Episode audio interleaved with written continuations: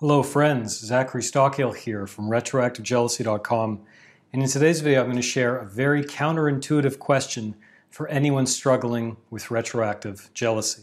As I sit here today recording this, I guarantee I haven't checked in a couple hours, but I have an inbox, you know, filled with emails, or at least there's been some new emails that arrived in my inbox from retroactive jealousy sufferers. I've been doing this work since 2013. I was talking about retroactive jealousy basically when no one else was, or extremely few people were who were actually putting their real name and face out there.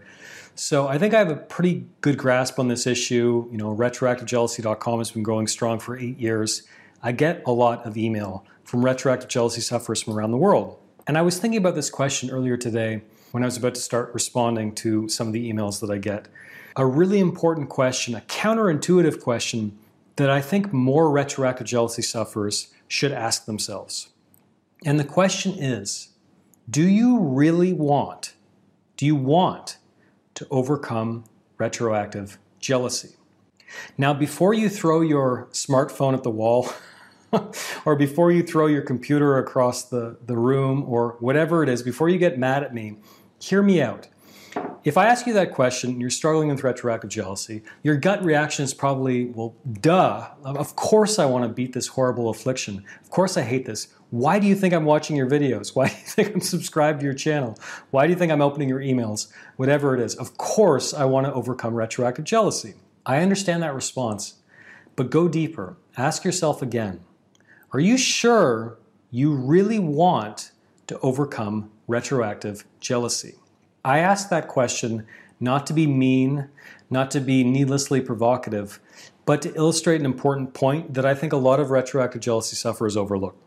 And I certainly overlooked this, by the way, back in the day when I was struggling with retroactive jealousy.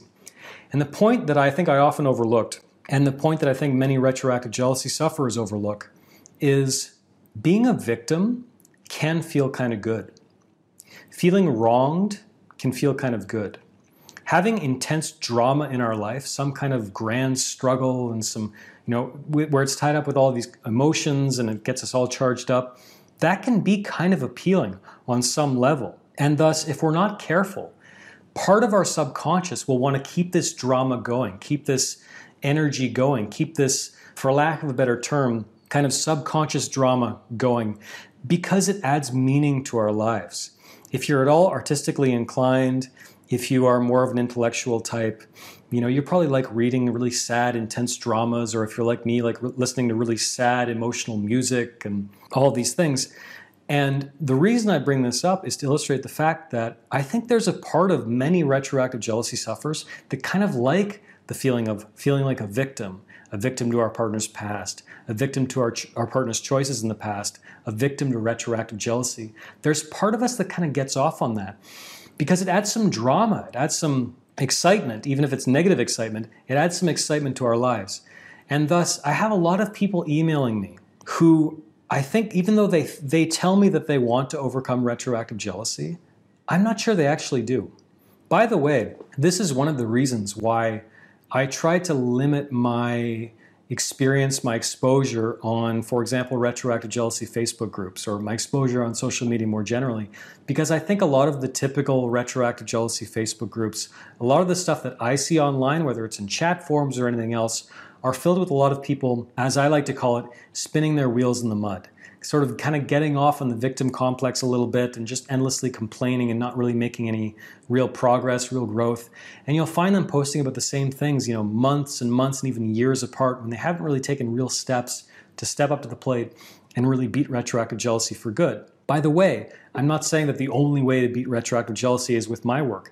I don't care if you sign up for my courses, read my books, or whatever you do, but as long as you're doing something, as long as you're taking some steps forward, whether it's reading someone else's book or signing up for sessions with a therapist or a coach, whatever it is, try something new. Stop spinning your wheels in the mud endlessly. This is one of the reasons I'm so grateful that I started my Facebook group for students taking my online course because there's a barrier to entry. You have to be a student in the course to join the group. And thus, the group is only filled with retroactive jealousy sufferers who are actively committed retroactive jealousy sufferers who actually have skin in the game. Retroactive jealousy sufferers who have said, enough is enough. I'm tired of this. I actually want to change enough to commit to this course, to commit to this group. So be careful about the people you're spending your time with, even in online communities. There's this famous quote by the author Jim Rohn You are the average of the five people you spend the most time with. There's a lot of truth to that. And frankly, I think it also applies to online communities.